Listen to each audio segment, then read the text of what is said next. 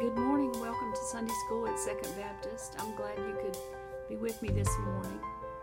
We are experiencing a lot of COVID in our community right now, and I know that um, there may be some people watching from home that normally do come to Sunday School um, most recently, but if we can all be safe and, and careful, then maybe this um, surge can go ahead and pass through our community and we can be back to normal soon. We're praying for all of those people who have been affected by the virus. Some of some people have lost loved ones, and um, it is a very difficult time for everyone. So we're we're continuing our study in Ecclesiastes today, and this uh, today's lesson comes from chapter seven in Ecclesiastes. As Solomon has been studying everything in the world and all the different aspects of human behavior and human activity, we today the the lesson that we have he seems to be making some contrasts between things. And in a way this um, lesson kind of reminds me of the book of proverbs at times in some of the things that he said and particularly if you look at the beginning of chapter 7 which is not covered in our lesson um, we start at verse 11 but at the beginning of chapter 7, there's several things that he contrasts back and forth. Um, the it's it's better to listen to the rebuke of a wise man than for one to listen to the song of fools. Um, and you know things like that. And there's a couple of them that i'll read. Uh-oh i forgot to silence my phone. Hang on.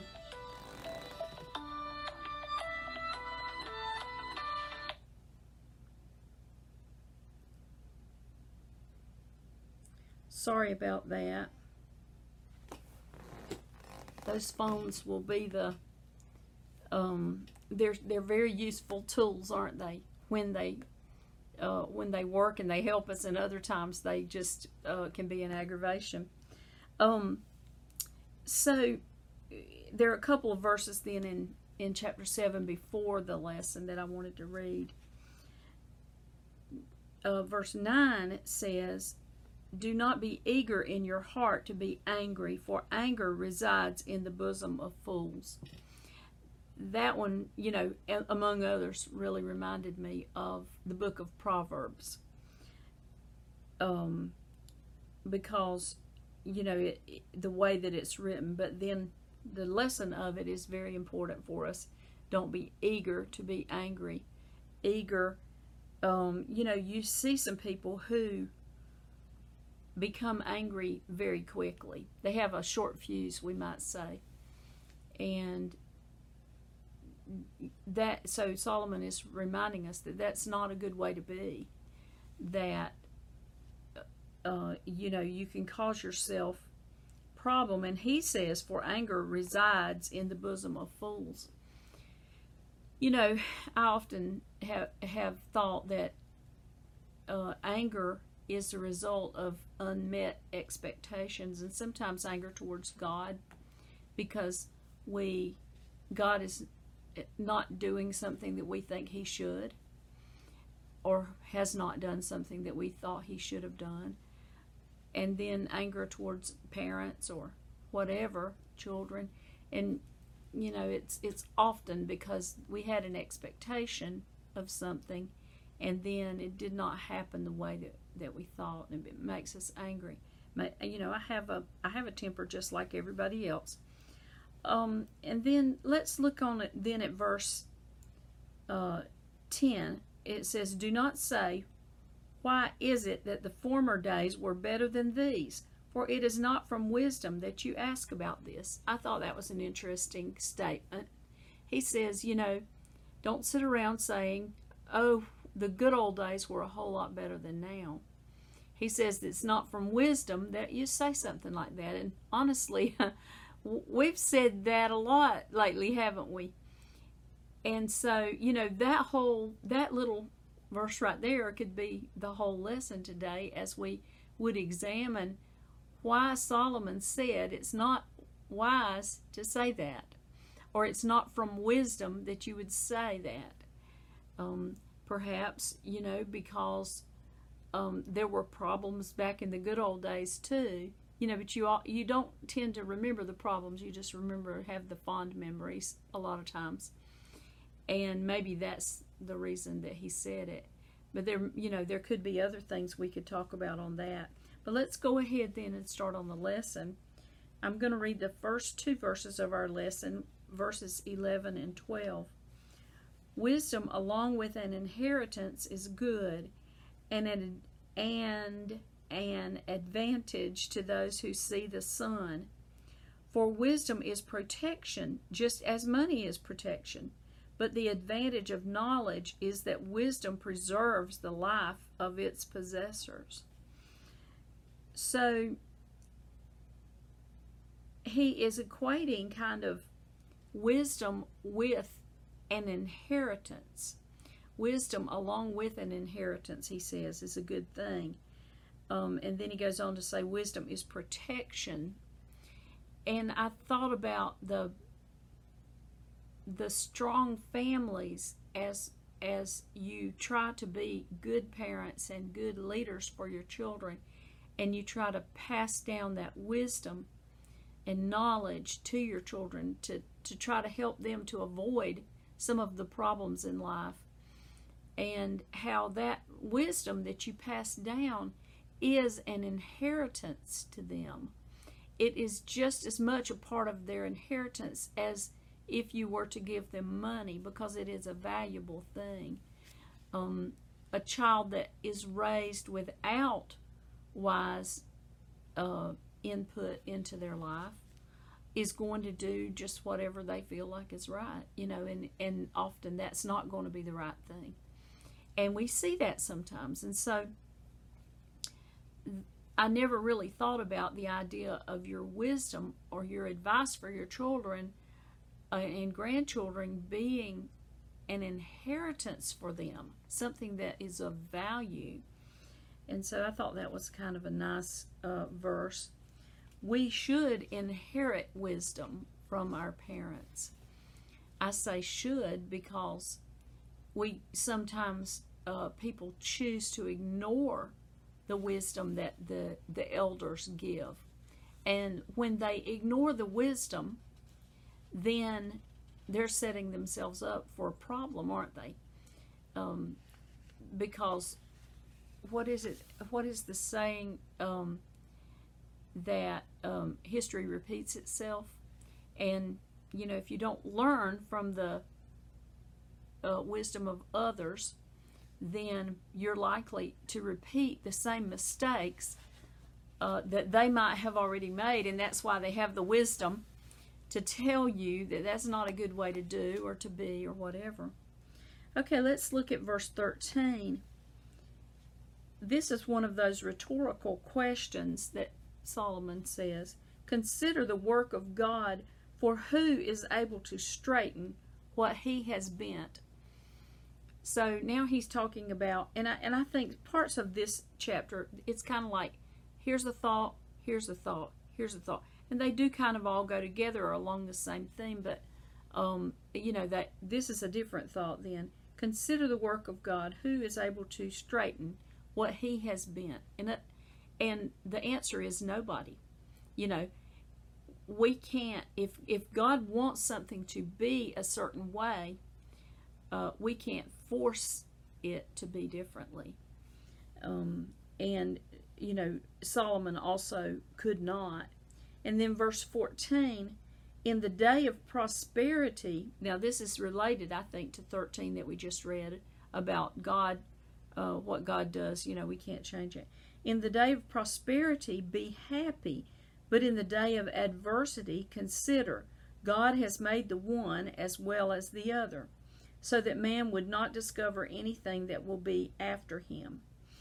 So, you know, what he's saying is um, when you have a good day, a prosperous day, then be happy about it. But when you have a bad day, accept it. And, you know, maybe you won't be happy about it, but you must consider that God made the good day and He's also made the day that had something bad in it. And God, I guess this goes back to the discussion about the fact that God has a much bigger picture in mind than we do. And he he works all things together where we only look at our current and present situation for ourselves and how it affects us or relates to us or our family. And that's about as far as we look a lot of times. But God is seeing things in a different perspective, and, and we need to accept um, and not get bent out of shape when a bad day comes along because God has also made that day, and it's a day that we still honor and trust God uh, to take care of us and see us through it. And then we'll go on to verses 15 to 18. And this is where our lesson. No, I'm sorry, there is another little section. Okay, 15 to 18. I have seen everything during my lifetime of futility. There is a righteous man who perishes in his righteousness, and there is a wicked man who prolongs his life in his wickedness. Do not be excessively righteous and do not be overly wise. Why should you ruin yourself? Do not be excessively wicked and do not be a fool. Why should you die before your time? It is good that you grasp one thing and also not let go of the other. For the one who fears God comes forth with both of them.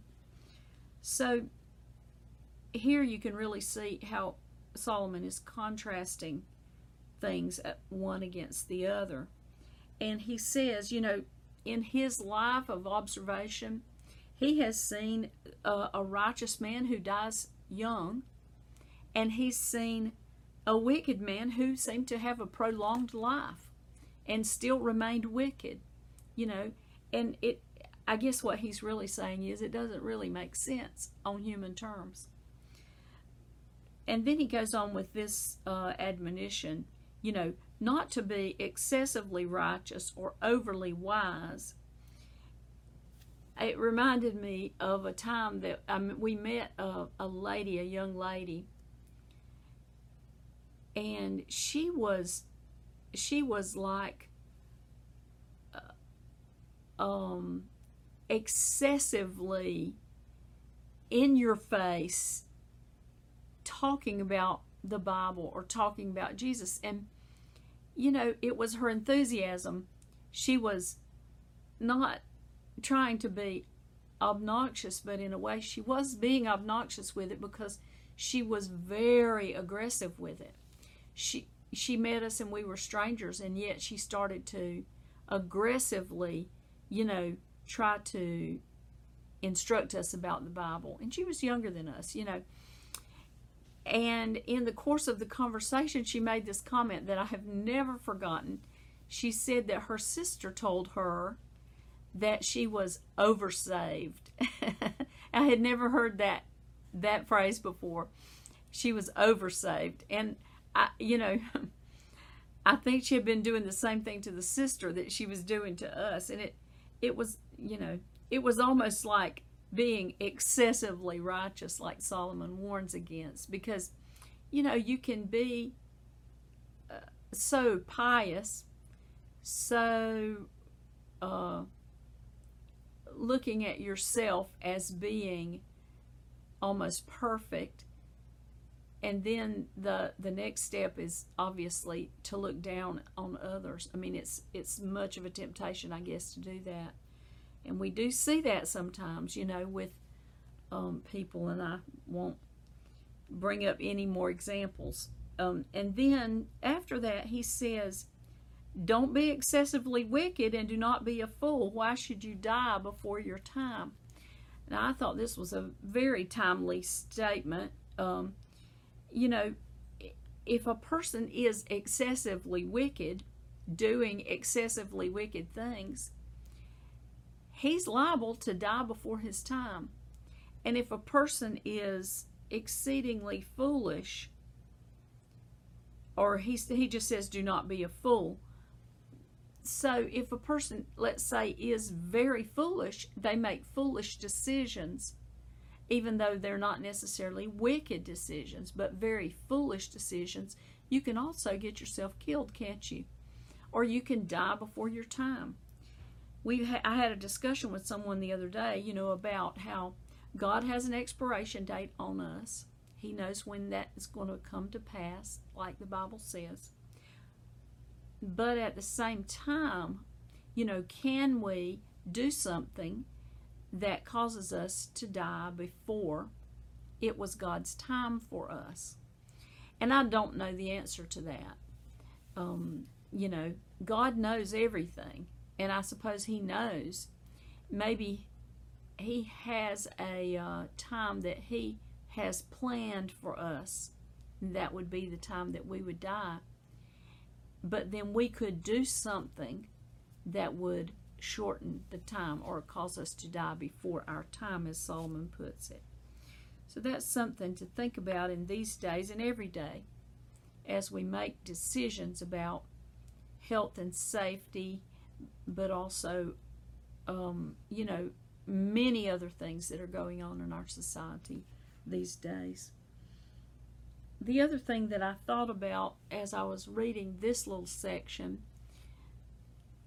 was that we have um, we have a stewardship over our lives. I guess that you know I've never thought of it in that way with that word, but it just kind of came to me that way that we have a stewardship over our lives. We God has entrusted us this time on earth to live this life, and He has given it to us for a purpose and a reason. He has things that He wishes for us to do, and we have stewardship over our lives, and that that involves a lot of things. You know, it could involve um, taking good care of ourselves so that we are able to do all the things that God intends for us to do.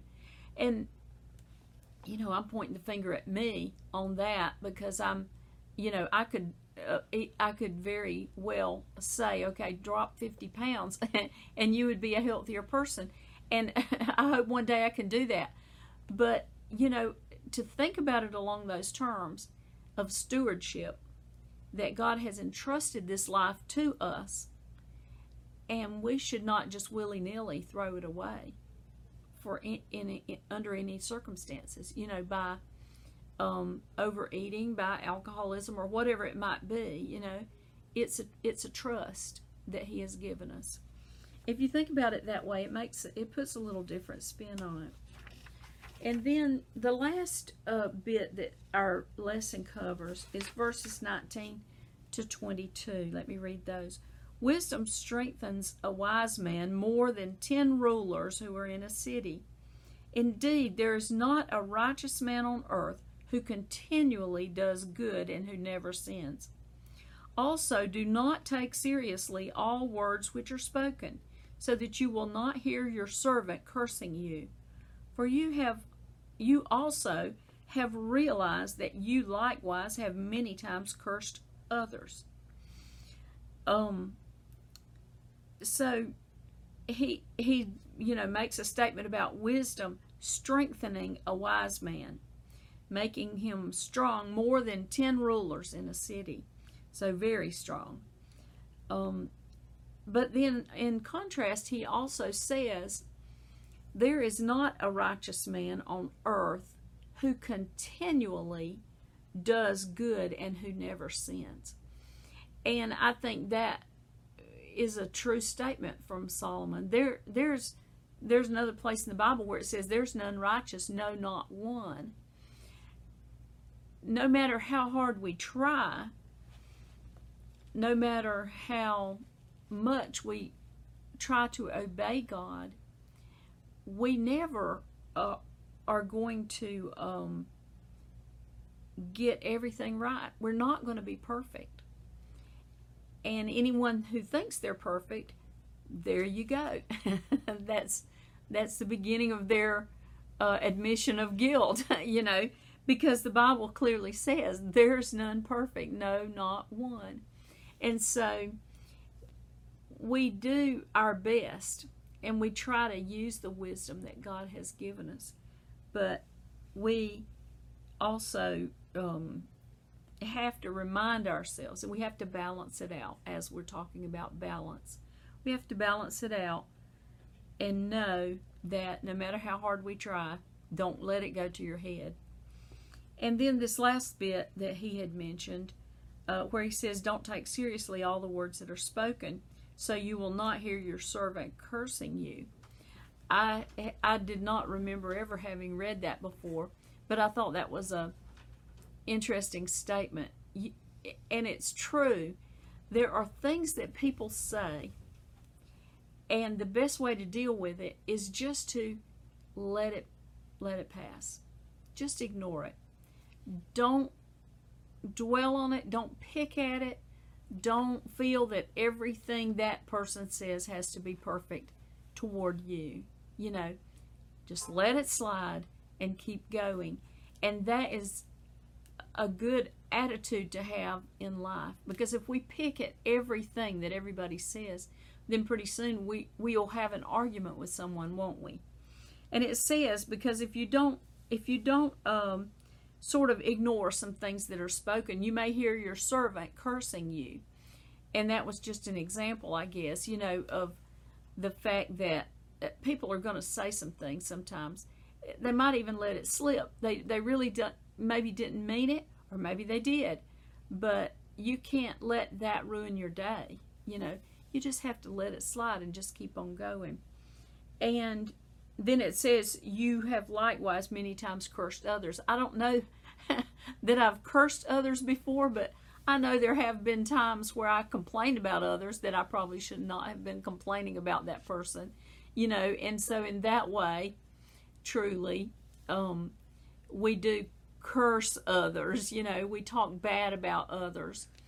And, um, you know, if they ever accidentally hear us say it or know that we've said it, then it can cause a big problem. And so, you know, if we would all, I guess, give each other a little more grace uh, and encourage each other, I like to say, uh, to help that person be the best version of themselves that they can be, then we'll all get along a lot better and just let everything else just kind of slide on by and that that's a good way to to handle life and keep your keep your wits about you.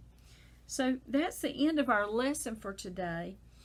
Um you you might want to go on and read to the end of the chapter and then we're going to skip over chapter 8 and go to chapter 9 so next week we'll be in chapter 9 so if you want to read chapter 8 read through it because there's good stuff in every chapter of Ecclesiastes. And, you know, I hate to skip anything, but in the interest of time, we have to. And so just, um, just go ahead and read forward, and then I'll see you next time. Thank you for being with me.